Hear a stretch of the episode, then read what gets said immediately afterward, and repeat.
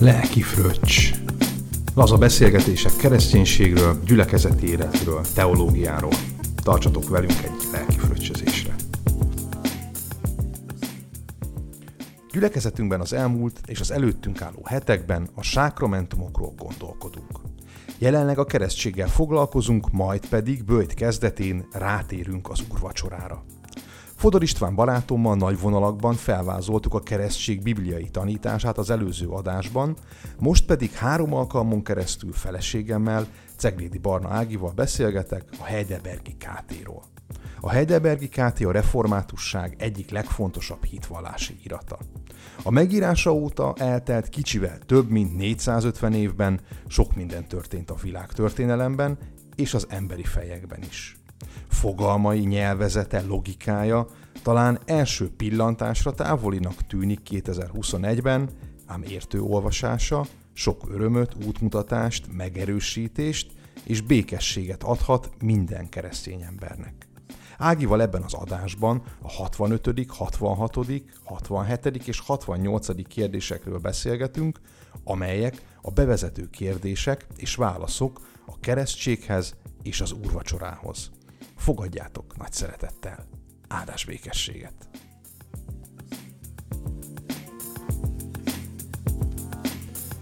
Áldás békességet szeretettel köszöntünk benneteket a feleségemmel Ágival, és egy olyan témáról fogunk beszélgetni, ami azt gondolom, hogy nem csak nekünk, hanem úgy sok mindenkinek mumus, és ahogy itt ránézek a feleségemre, a kezébe látom a zöld Heidelbergi KT-t. Te mit éreztél, amikor arra kértelek, hogy beszélgessünk egy kicsit a Heidelbergi KT keresztséghez kapcsolódó dolgairól? Áldás békességet először is szeretettel köszöntök mindenkit, aki hallgatja ezt a kis beszélgetést, és másodjára köszönöm Palinak, hogy ezzel a nemes feladattal bízott meg. Igen, a KT-ról beszélni, értelmezni az nem könnyű dolog, és igyekszem jó kérdéseket föltenni. Mm, hát nagyon érdekes a KT, tehát hogy száraz, viszont nagyon lényegre törő, és nagyon jó boncolgatni szerintem. Szerintem izgalmas lesz ez a igen, kis beszélgetés. Abszolút izgalmas lesz, és mielőtt még belevágnánk egy kérdés, mert még igazából mind a ketten tanultunk hitvallás ismeretet. Én még amikor lelkész szakra jártam, te pedig azért annál kicsit régebben, amikor a hittan tanárit csináltad, hogy azóta neked így változott bármit a, a KT-hoz való viszonyod, egy egyáltalán az egészhez. Akkor hogy érezted, és most hogy érzed? A KT-val kapcsolatban mindig ilyen iskola érzésem van, tehát ez az ilyen tanórán elővesszük és bemagoljuk a vizsgára, mind a válaszokat, mind pedig a mögöttes üzenetet, tehát nekem, nekem úgy egy kicsit hogy mondjam, annyira nem áll közel hozzám, mert hogy én száraznak tartom, iskolásnak tartom, és, és ritkán beszélünk uh, hosszabban és könnyedebben erről a, erről a egyébként szerintem nagyon fontos dokumentumáról a, az egyházunknak. Nekem is, nekem hullámzó volt, megmondom őszintén vele a viszonyom, mert természetesen én is iskolásként éltem meg, vagy akkor találkoztam először a KT-val, ráadásul a régi fordítással, ami aztán még szárazabb volt, meg szerintem ti is abból tanultatok, vagy ti a, megtaláltuk Igen. a messiásból, vagy a régi KT-ból? A régi. A régi, na én is a régi KT-ból. Utána totál elfelejtettem, teológiára bekerültem, megint be kellett magolni az egészet, és nyilván elsős teológusként az ember úgy kevésbé látja ennek a fontosságát, de gyakorló lelkészként azt gondolom, hogy, úgy, hogy egyre inkább azt látom, hogy szükségünk van, főleg a mai világban egyértelmű útmutatásokra, és a KT erre nagyszerű, hogy, hogy ezt az egyértelmű útmutatást megadja nekünk. Úgyhogy szerintem vágjunk is bele a KT-nak, a, vagy a KT-nak a keresztséghez kapcsolódó kérdéseiről a, a beszélgetésbe. Három adás lesz. Az egyikben lesz szó a bevezető kérdésekről, ahol a KT a sákramentumokat tárgyalja, úgy egyébként általában őket, utána pedig lesz egy a keresztségről, és majd egy kicsit később pedig az úrvacsoráról. Oké, okay, akkor akkor vágjunk bele, és nézzük meg a 65. kérdést, ami az első ebben a témakörben. A 65. kérdés így hangzik. Honnan származik a hit, amely által Krisztusnak és minden jó téteményének részeseivé leszünk? A Szentlélektől, aki a hitet a Szent Evangélium hirdetésével szívünkben felébreszti, és a sákramentumokkal megerősíti. és én folytatom a kérdéssort, mert hogy nekem rögtön az első, ami beugrott, az, hogy utána a 66. kérdés az, hogy mik a sákramentumok. De miért nem ezzel kezdi a sákramentumokról való bevezetőt a KT? Igen, ez meglehetősen zavaró egyébként azoknak, akik nincsenek ott, ahon a, a középkori vagy egyáltalán a kora újkori vallási helyzetben. Tulajdonképpen a reformáció, amikor megjelent, akkor fellépett többek között a katolikus egyháznak a sajátságos sákramentum értelmezésével szemben is. Ugye akkor a katolikus egyház alapvetően a kereszténységnek egy bűn eltörlő erőt tulajdonított. Akit megkereszteltek, az tulajdonképpen tiszta lappal kezdte a dolgokat megbocsátattak a bűnei, el is töröltettek, és tulajdonképpen bűn nélkülivé vált a szertartás által. És ugye nyilván, mivel így fogták fel a dolgokat, egyre inkább kikopott az odaszánás, a szertartás mögül, és tulajdonképpen olyan erőt tulajdonítottak a keresztségnek, aztán természetesen az úrvacsorának is, ami túlmutat annak a bibliai valóságán. És éppen ezért a reformáció, meg a református gondolkodásunk szerint az üdvösség az nem a sákramentumoktól származik, tehát nem attól fogunk üdvözülni, hogy meg vagyunk keresztelve, vagy éppen urvacsorázunk, hanem attól üdvözülünk, hogy élő hit van bennünk Jézus Krisztusban. És ugye itt az a nagy kérdés, hogy honnan származik ez a hit. És nagyon egyértelmű a KT azzal kapcsolatban, hogy a hit az nem a sákramentumoktól származik. Tehát attól, hogy valakit megkeresztelünk, még nem fog hinni. Attól, hogy valaki úrvacsorát vesz, tehát részt vesz a rítusban, még, még nem kezd el hinni. Hanem azt mondja, hogy a hit az a Szentlélektől származik. Tehát az Istennek egy szabad ajándéka. Ezek szerint akkor keresztség közben, vagy vagy úrvacsora közben nem kaphatom meg az Úr szent lelkét? Nem történhet egy, akár egy, egy ébredés, egy, egy megszólítás, tehát akkor semmiképpen sem szabad ezt? Én azt mondom, hogy erre nem szabad használni a, a szent jegyeket. Legalábbis a, legalábbis a KT szerint, mert hogyha megnézed a válasznak a szövegét, akkor azt mondja, hogy a szent evangélium hirdetésével szívünkben felébreszti. Tehát tulajdonképpen a Szentléleknek a kezében két eszköz van, amivel a mi hitünket munkálja. Az egyik az evangéliumnak a hirdetése, most mondjuk ki egyszerűen az ige hirdetés, és a másik pedig a sákramentumok. És azt mondja a KT, hogy a Szentlélek adja a hitnek az ajándékát az ember életébe, amire az igényt felébreszti az ige hirdetés által. Tehát ez az a dolog, ami, amit, amit nagyon sokszor az emberek a sákramentumtól várnak. Tehát az ige hirdetés az a nagy rádöbbentő erő, hogy Jézus Krisztus meghalt értem, és ugye megvan ez a nagy rádöbbenés, és ezzel párhuzamosan és emellett megjelenik a sákramentum, ami megerősíti ezt a dolgot. Tehát tulajdonképpen megbizonyítja, és időről időre biztossá tesz abban, hogy ami az ige hirdetésben elhangzik, arra Isten ráütötte tulajdonképpen a pecsétet, hogy az úgy is lesz. Igen, így laikusként talán azért próbálunk ezekbe a cselekedetekbe kapcsolódni, mert hogy ugye azok kézzelfoghatóak, és annak részesei vagyunk. Abszolút, abszolút részesei vagyunk. Ugye nyilván az ige hirdetés, az, az egy, mondjuk az egy passzív Passzívan. hallgatás, a, a sákramentumban meg azért van egyfajta hívői aktivitás, oda megy, elveszi, oda tartja a gyerekét, eldönti az ezzel kapcsolatos dolgokat, tehát tulajdonképpen ezek mind-mind nagyon-nagyon fontos dolgok. Egyébként nyilván itt, itt én azt gondolom, hogy ezen a ponton át kellene egy kicsit szemlé, vagy át kellene formáljuk az ige hirdetéshez való viszonyunkat, és úgy tekinteni rá, hogy abba a híveknek is van és lehet aktív szerepe. Tehát tulajdonképpen az evangélium hirdetésével szívünkben felébreszti, és szerintem ez az ébresztés nem csak a passzív hallgatást jelenti, hanem azt, hogy én magam aktívan is beszélek az evangéliumról másoknak. Én a saját életemen tapasztalom meg, hogy, hogy ez mennyire ébresztő tud lenni a saját hitem szempontjából, amikor beszélek Jézusról. Igen, szerintem is abszolút, tehát hogy, hogy az ige hirdetés, ami, ami egyébként nem passzív az ott ülők részéről, mert hogy ha aktívan figyelünk, akkor igenis nagyon, Igen, nagyon sok minden történik bennünk. Öm, ugyanakkor meg tényleg az, hogy ez nem csak ennyi kell, hogy legyen, hanem menni és, és magunknak is hirdetni. Igen, és akkor menjünk tovább a 66. kérdéssel, hogy mik a sákramentumok. A sákramentumok látható szent jegyek és pecsétek. Isten ezeket azért rendelte, hogy általuk az evangélium ígéretét még jobban megértesse és megpecsételje. Ő ugyanis megígérte, hogy Krisztus egyszeri keresztáldozatáért kegyelemből bűnbocsánatot és örök életet ajándékoz nekünk.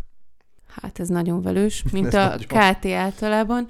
Ö, nagyon tömör válaszokat ad, ugyanakkor egy laikusnak, legalábbis számomra nehezen értelmezhető így elsőre, és igen, csak szét kell szedni a mondatokat is, és akár a szavakat is, amik így itt egymás után következnek. Itt, ami, ami nekem fogódzót adott ebben a válaszban, az a szent jegyek és pecsétek. Uh-huh.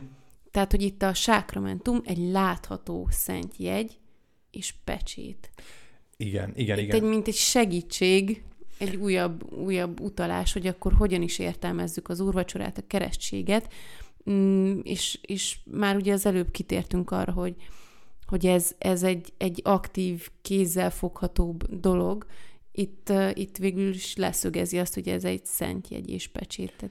Igen, igen, igen. Tehát itt azért nagyon sok idegen szó, meg idegen gondolat így, így, így kavarok bennünk, amik nyilván 500 évvel ezelőtt valószínűleg sok mindenki számára értetőek voltak, de, de így 2021-ben azért azt gondolom, hogy egy átlagember számára ez egy ilyen nagyon rémisztő kérdés, meg felelet, hogy sákramentum, mi lehet az a, mi lehet az a sákramentum.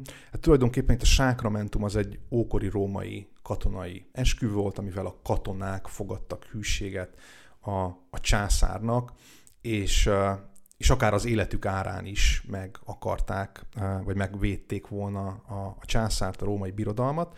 És nagyon, nagyon érdekes dolog, hogy, hogy tulajdonképpen a sákramentumokban ki az, aki, aki elköteleződik, mi köteleződünk el Isten mellett, vagy Isten köteleződik el mellettünk.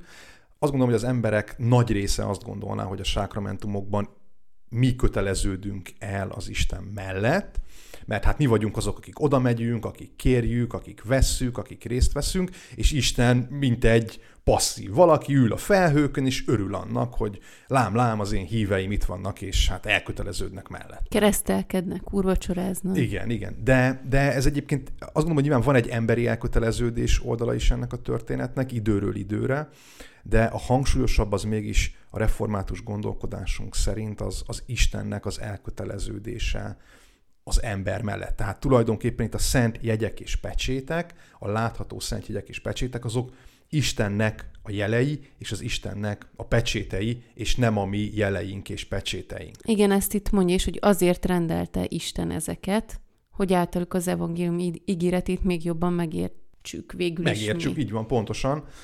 Uh, és ugye nyilván ez azt jelenti, hogy az evangélium ígéretét még jobban megértsük és megpecsételje, hogy elhangzik, és ugye itt kapcsolódik össze megint az ige hirdetés meg a sákramentum, hogy ezek, itt, itt nagyon nehéz, és azt mondom, nem is szabad és nem is kell sorrendet állítani, hogy melyik az első, melyik a második. Ez igazából egy ilyen körforgásszerűen egymásra ható dolog, hogy az ige hirdetés nélkül nem lehet megérteni a sákramentumokat, de a sákramentumok nélkül pedig nem lehet tulajdonképpen igazából megérteni az ige hirdetést. Tehát, hogy ez egy, ez egy nagyon, nagyon szépen összefonódó dolog. Igen, de mégis a gyakorlatunkban ugye legalábbis a mi gyülekezetünkben nincs minden Isten tisztelet után úrvacsora.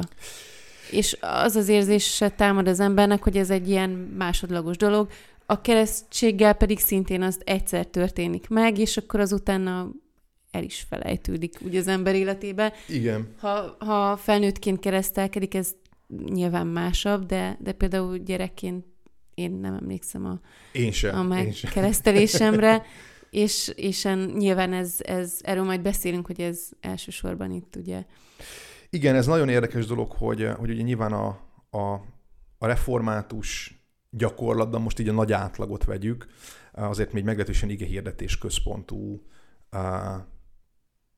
keresztény egyház vagyunk, viszont, ugye, és, ez, és ennek voltak történelmi okai, hogy miért csökkent le az úrvacsorának a számos tulajdonképpen egy átlag gyülekezet ötször úrvacsorázik egy évben, viszont egyre több olyan református azt gondolom liturgiai kísérlet van, ahol az úrvacsorák számát megpróbálják szaporítani, pontosan ezért, mert hogy az ezekkel való élés az, az segíti a, a hitnek és az evangélium ígéretének az elmélyítését. De ez egyébként ez egy, ez egy nagyon izgalmas kérdés, amiről lehetne beszélni, mert van egy-két lelkész ismerősünk, aki, aki nagyon mélyen benne van ebben a dologban, és nagyon érdekes dolgaik vannak. Lehet egyszer meghívjuk őket, hogy ők miért gondolják, hogy többször kellene urvacsorázni. Mindenképpen szerintem is.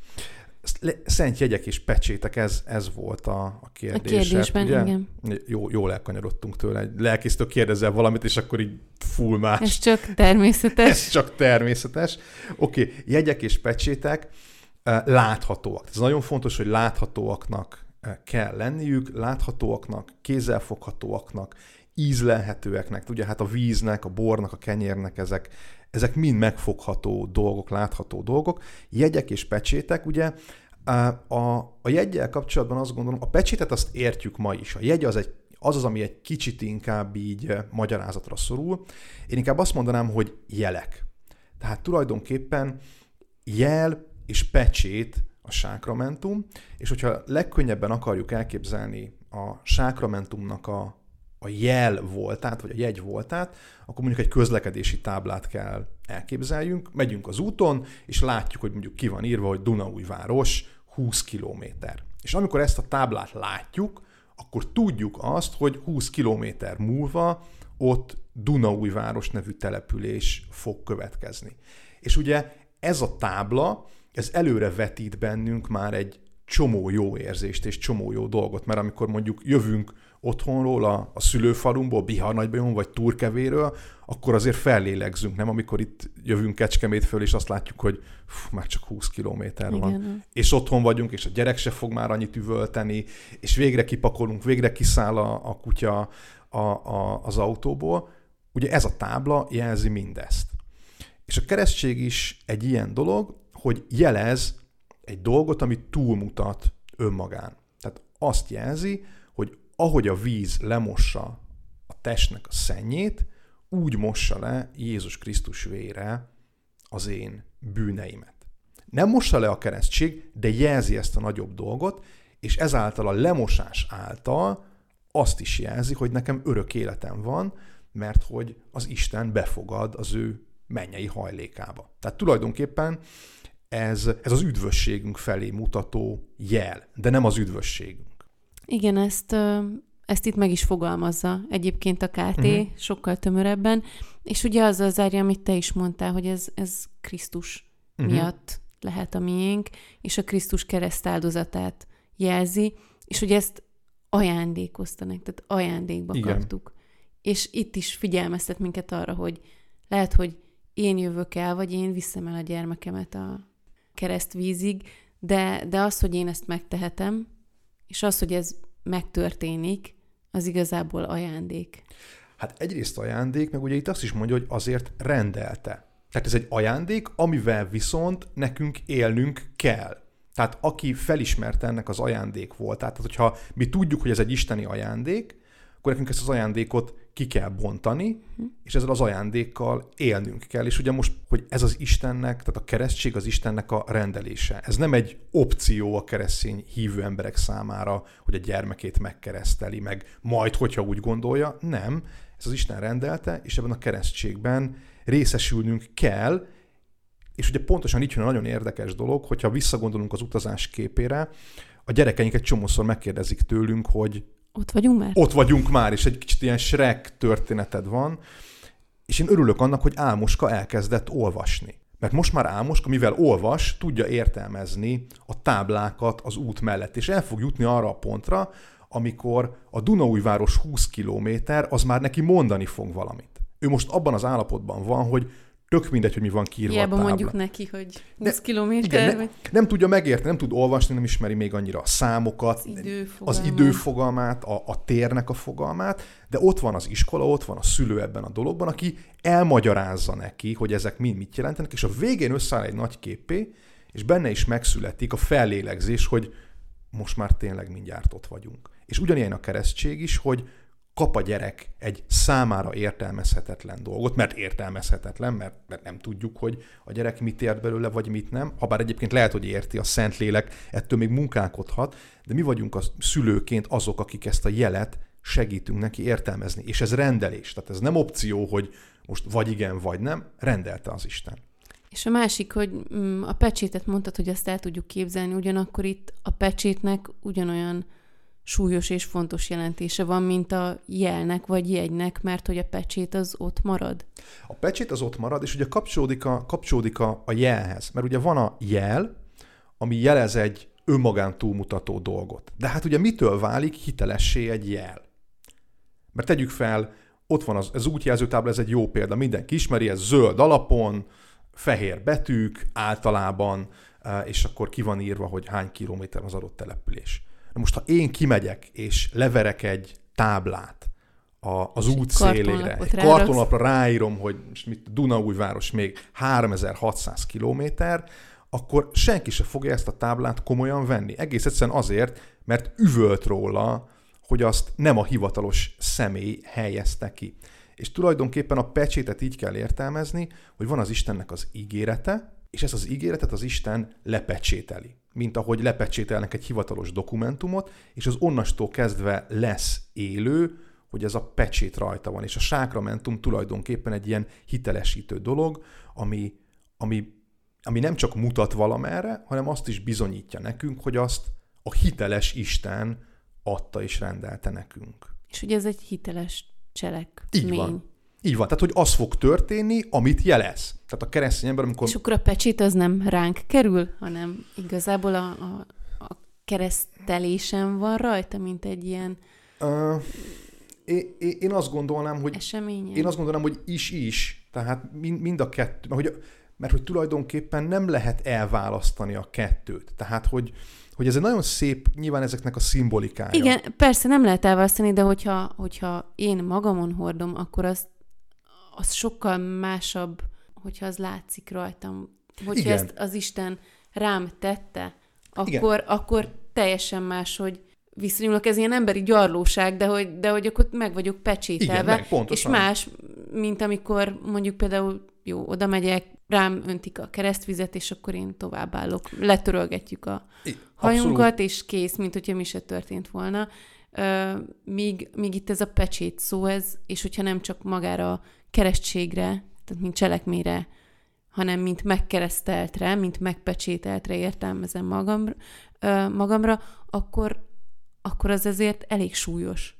Abszolút. Hát szerintem itt azért nyilván például a keresztség mögött, vagy keresztségben abszolút ott van, hogy ezzel tulajdonképpen az ember elpecsételődik az Istennek a számára. Tehát tulajdonképpen egy szent közösségnek a, a tagjává válik, és hogyha ennek, ezt a tagságot megtanulja hívő szívvel értelmezni, tehát meglátja ebben a jelet és az ígéretet, akkor, akkor, akkor rajta van a pecsét. Én ezt úgy, úgy fogalmaztam a most vasárnapi hirdetésben, hogy az bekerül az élet könyvébe. Tehát, hogy fel vagyunk írva egy olyan dologba, egy olyan könyvbe, amiből nekünk örök életünk származik. Tehát igen, ez egyszerre pecs, tehát hogy pecsét maga a jegy is, de ez a pecsét rákerül az emberre is az én olvasatomba. Nyilván arra, aki ezt hívő szívvel tudja venni. Aki nem veszi hívő szívvel, arra nem tud rákerülni, mert hogy nem áll össze, nem áll össze a történet. Ugye pontosan itt visszautalva a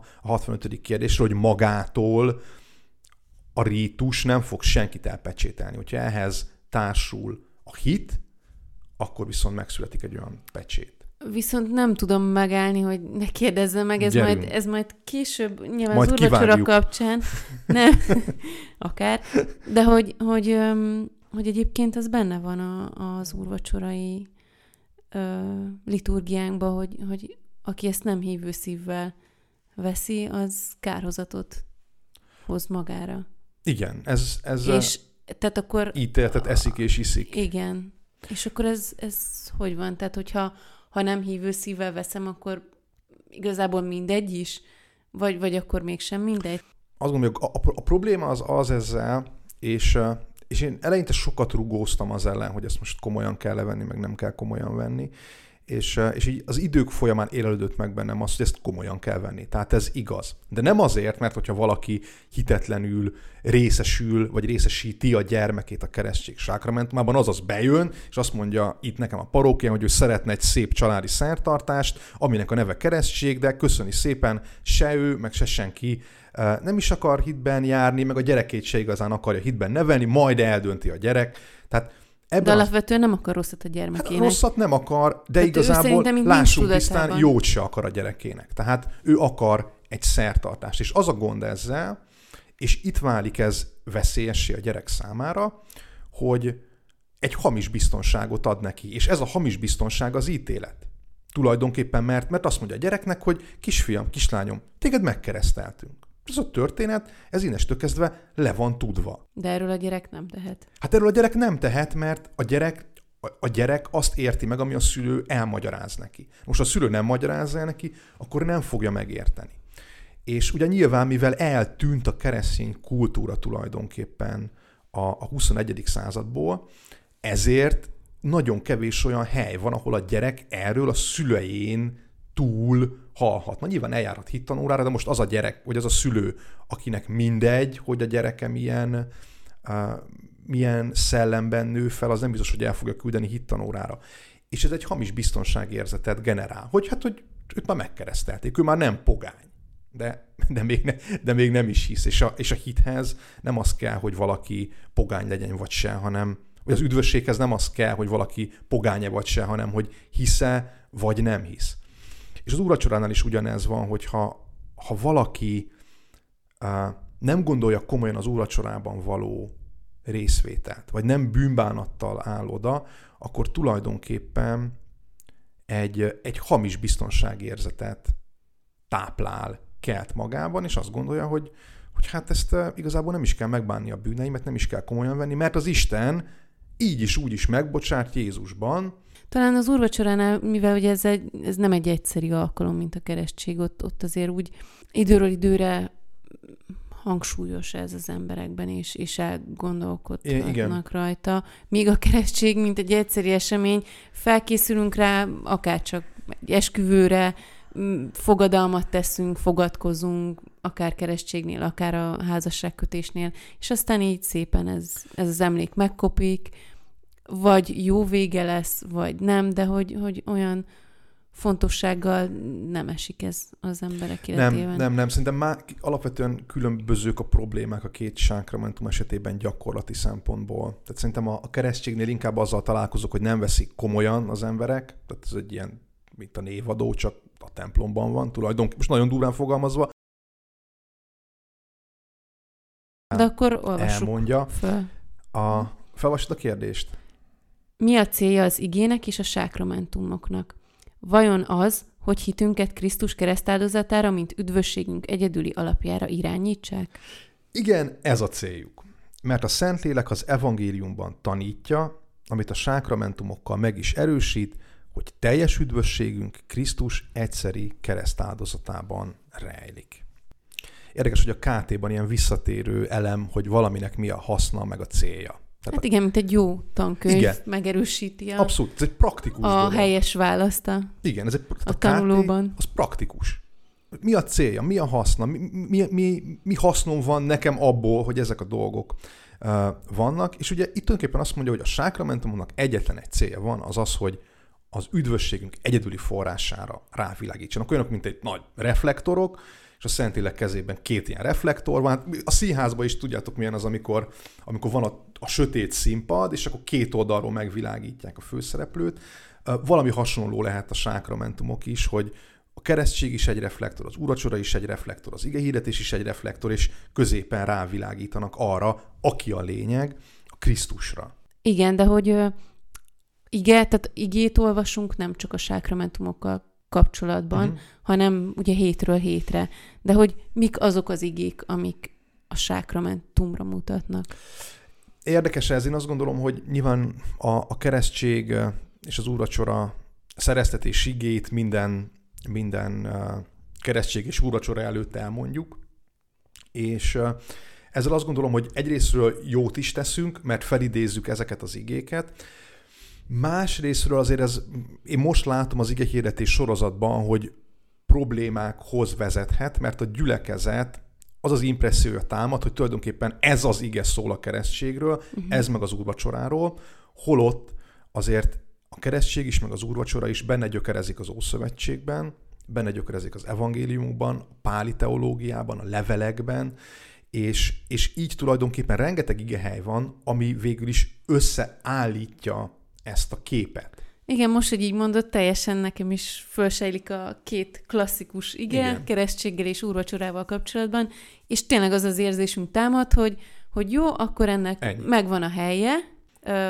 akár ez még így a gyakoriságra is mutat, hogy, hogy igazából tényleg van a keresztség, az egyszer megtörténik, és van az úrvacsora, az pedig van egy évben egy párszor, és ezen túl úgymond nincs is jelentőség, vagy nem része a, az ige hirdetéseinknek, vagy a, vagy a igen, templom látogatásnak, mert hogy, mert hogy nem találkozunk vele többször, és hogyha felhívná erre a figyelmünket az ige hirdető, és tényleg akkor, akkor az úgy Hát máshogy. Igen, érdekes, hogy, hogy azért vannak olyan dolgok, amik kikoptak a református, hát mondjuk azt, hogy igehirdetési gyakorlatunkból ilyen a KT magyarázatos igehirdetés. Tehát, hogy ennek például volt helye régen, hogy volt a délelőtt Isten tisztelet, amikor ugye ment hát az éppen sorra következő vagy sorozatban lévő ige, és délután az emberek összejöttek, ugyanúgy Isten tiszteletre, és KT magyarázatos ige hirdetés volt, amikor szépen végigmentek a KT-nek a kérdésein, és ha valaki kinyitja maga előtt a, a KT-t, akkor látja, hogy minden egyes kérdés végén vannak igék. És tulajdonképpen itt, itt van az, hogy a sok igéből összeáll a végén egy kép, és azt gondolom, hogy ezeknek felmérhetetlen haszna lenne abban, hogy amikor az emberek időről időre levenni, leporolni át is, mint egy tankönyv. Tehát, hogy tulajdonképpen a KT-t nem arra találták ki, hogy egyszer megtanuld, aztán felted a könyves polcra, hanem hogy mint a kájha mindig visszamenj hozzá. Pedig sokszor ez a... Hát persze. Hogy legyünk túl rajta. legyünk túl rajta. Kérdezzék ki, és akkor utána félretehetjük. És, és igen, tehát eh, én azt gondolom, hogy, hogy a Szentlélek az evangéliumban tanítja, itt az egész szentírásról van szó, és nem csak azokról az igékről, amik konkrétan ehhez kapcsolódnak. És ugye, hogy a, a kérdés válaszánál maradjunk, itt is uh, felhívja a figyelmünket a KT arra, hogy, hogy a Krisztus keresztáldozata az, ami, az, ami lehetővé tette végülis ennek a létjogosultságát. Igen. Hát mind a kettőben a, a keresztáldozatnak és a feltámadásnak a csodája fejeződik ki végsősorban. Az úracsoránál egyébként értjük, hogy miért, a keresztségnél az, az egy kicsit bonyolultabb, hogy az hogyan kapcsolódik Krisztusnak a halálához, és a mi óemberünknek a halálához, de ez majd a keresztségnél, amikor konkrétan arról fogunk beszélni, és nem a, nem a bevezetéséről a, a sákramentumoknak. És még egy kérdés, ilyen laikus kérdés, hogy ugye itt a válasz úgy hangzik, hogy mert a Szentlélek az evangéliumban tanítja, amit a sákramentumokkal meg is erősít, ez eddig tiszta sor, uh-huh. hogy teljes üdvösségünk Krisztus egyszeri keresztáldozatában rejlik. Teljes? Van fél? Vagy részleges? Vagy, tehát miért tartja fontosnak itt ideírni azt, hogy teljes? Hát most megmondom őszintén, megfogtál erre egy ilyen adekvát tudományos választ, nem tudok adni. Ugye nyilván itt eredetileg ez latinul íródott, lehet meg kell nézni az eredeti szövegben, hogy akkor most a teljes alatt mit ért. Nekem az impresszióm, az az, hogy az evangélium és a sákramentum az, az a Krisztus teljes üdvösségére mutat. Tehát, hogy nincs szükségünk más dologra ennek az üdvösségnek a megértéséhez, mint a, az evangéliumra és a sákramentumokra. Tehát, hogyha ez megvan, akkor, akkor a Krisztus teljes üdvösségét meg tudjuk érteni. Szerintem, de most az ilyen uh-huh és ugye itt azt is fontosnak tartotta leírni, hogy egyszeri keresztáldozatában. Igen. Megint csak a római hát a középkori római teológia, meg hát nyilvánvalóan a mai római teológia is. Ugye érdekes ez, amikor, amikor a római teológiáról, meg a reformát... Római katolikus? Római katolikus, mm. így van, bocsánat. Római katolikus teológiáról, meg az ő sákramentum értelmezésükről beszélünk, akkor két, dolgot kell, két dolgot kell látni. Az egyik az az, amit úgy nyilván mindenki tud, hogy itt ez azért van egyszeri keresztáldozat, mert hogy a misében az áldozó pap tulajdonképpen időről időre megismétli ezt a keresztáldozatot.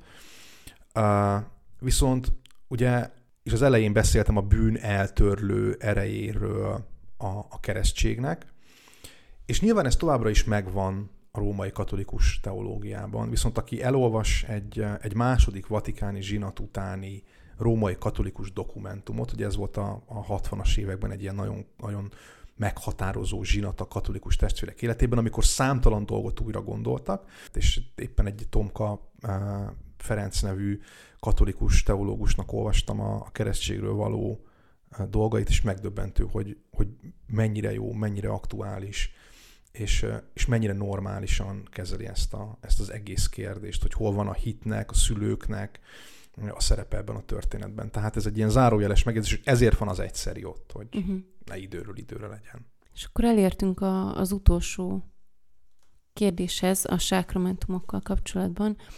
Ez a 68 Hány sákramentumot rendelt Krisztus az új szövetségben? A válasz kettőt, a szent keresztséget és az Úr szent vacsoráját.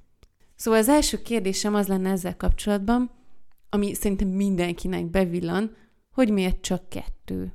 Ugye a katolikusoknak hét van. Hét van, így van. És nekünk miért csak kettő, és hogy egyáltalán miért van kettő. Tehát mi szükségünk erre a kettőre. Hogy többet szeretnél, vagy kevesebben? Mm, nem feltétlenül, nem, hogyha ez rajta volna. Mint, a, mint a húsboltban. Hogy, uh, igen, szóval miért kettő, meg miért nem hét? Ugye a református teológiában uh, mi mindig az igéből indulunk ki, a Szentírásból hány darab szentségről számol be a Szentírás, meg tudjuk erősíteni, hogy kettő darab szentségről, keresztségről, az úrvacsoráról.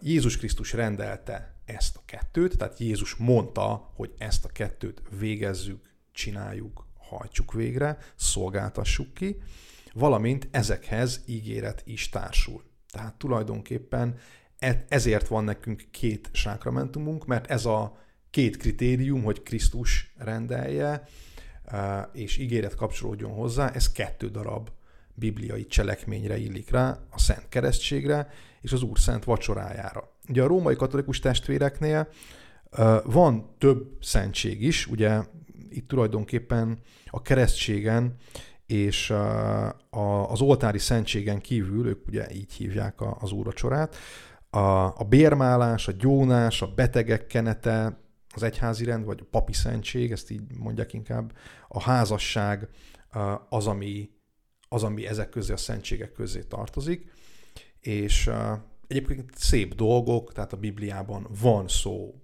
mindegyikről, viszont a, a keresztségen és, a, és az úracsorán kívül a maradék öthöz nem kapcsolódik se ígéret, és nem hangzik isteni felszólítás sem hozzá.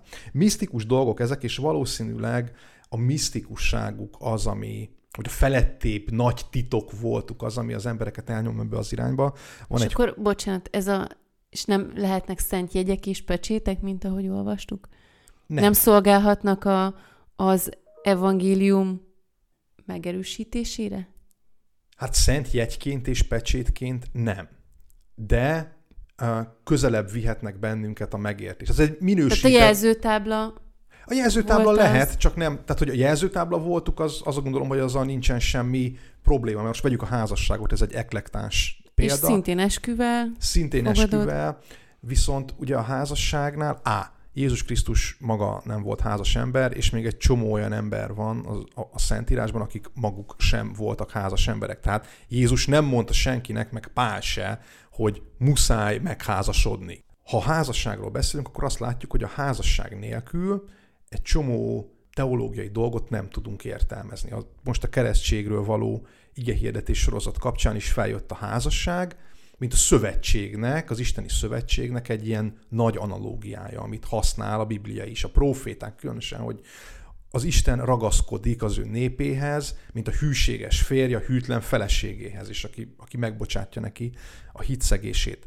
Attól függetlenül, hogy benne van a szövetség teológiájába a házasság, még nem válik szentséggé. De fontos azért, mert hogy jelként mutat egy nagyobb dologra, de nem pecsételi el. Tehát a jel volta ott van, szerintem, de a pecsét volta nincsen. És hogy tovább menjek, uh-huh. ilyen laikus feszegetéssel, hogy akkor ezzel nem is hozhatunk kárhozatot magunkra?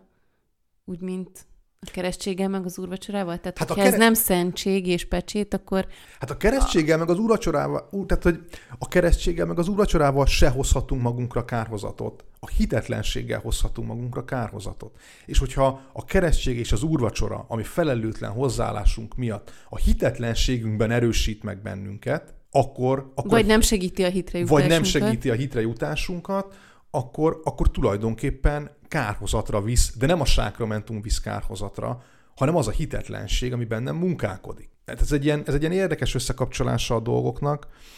Volt egy holland második generációs, bocsánat, svájci második generációs reformátor, Johannes Volebnek hívták, és ő azt mondja, vagy azt mondta, idézem őt, a sákramentum misztérium, de nem minden misztérium sákramentum. És szerintem ez... Ez válasza. Ez válasz az egész, az egész katolikus református kettő hétszentségre, hogy, hogy a sákramentum misztérium, tehát a keresztség és az úrvacsora az mindig titok marad. Mert hogy a cselekvője Isten. Most itt ülhetünk még 136 podcast adásig, akkor se fogjuk tudni megérteni. Tehát senki se fog úgy odaállni az úrasztala elé, hogy ana, most már ő érti innestől kezdve a Krisztusnak a kereszt halálát, mert nem is arról van szó, hogy ezt értsük, hanem arról, hogy a Szentlélek ébressze fel bennünk a hitet, és aztán eljutunk egy bizonyos fokú megértésre. Hogy ezt higgyük, hogy ez Igen, hogy számunkra ezt az örök életet Így van.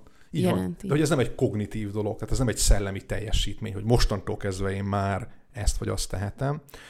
Igen, csak bocsánat, mm. akkor, akkor, akkor igazából addig nem is lenne szabad megkeresztelkedni. Meddig?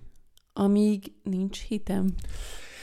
Igen, de mivel a hit az a szent ezt már az elején pedzegettük, vagy pedzegettem, hogy, hogy, hogy akkor, hogy, hogy lehet akár a cselekmény közben, uh, ugye érdekes vagy, ez. Vagy később.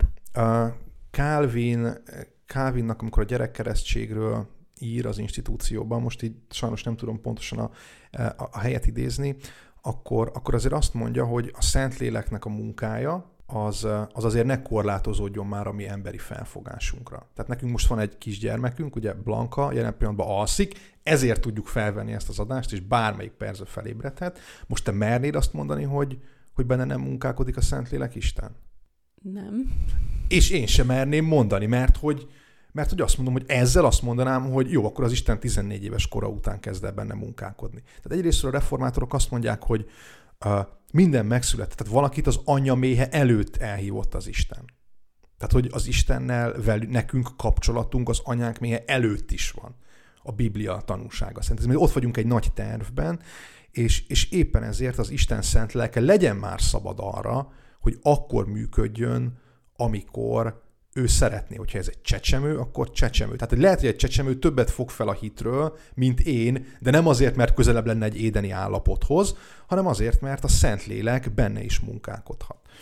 Most ugye ez volt az egyik érvelése a reformátoroknak, hogy ne korlátozzuk a szent lelket, a másik pedig az, hogy igazából a szövetség teológiájából kiindulva, és ez a hangsúlyosabb, hogy mivel te meg én hiszünk, ezért ezért a hitért az Isten ígéretet ad az én gyermekemnek is arra, hogy a hit által örök élete lehet. Tehát tulajdonképpen a mi hitünk az, ami megszenteli a mi gyerekünket.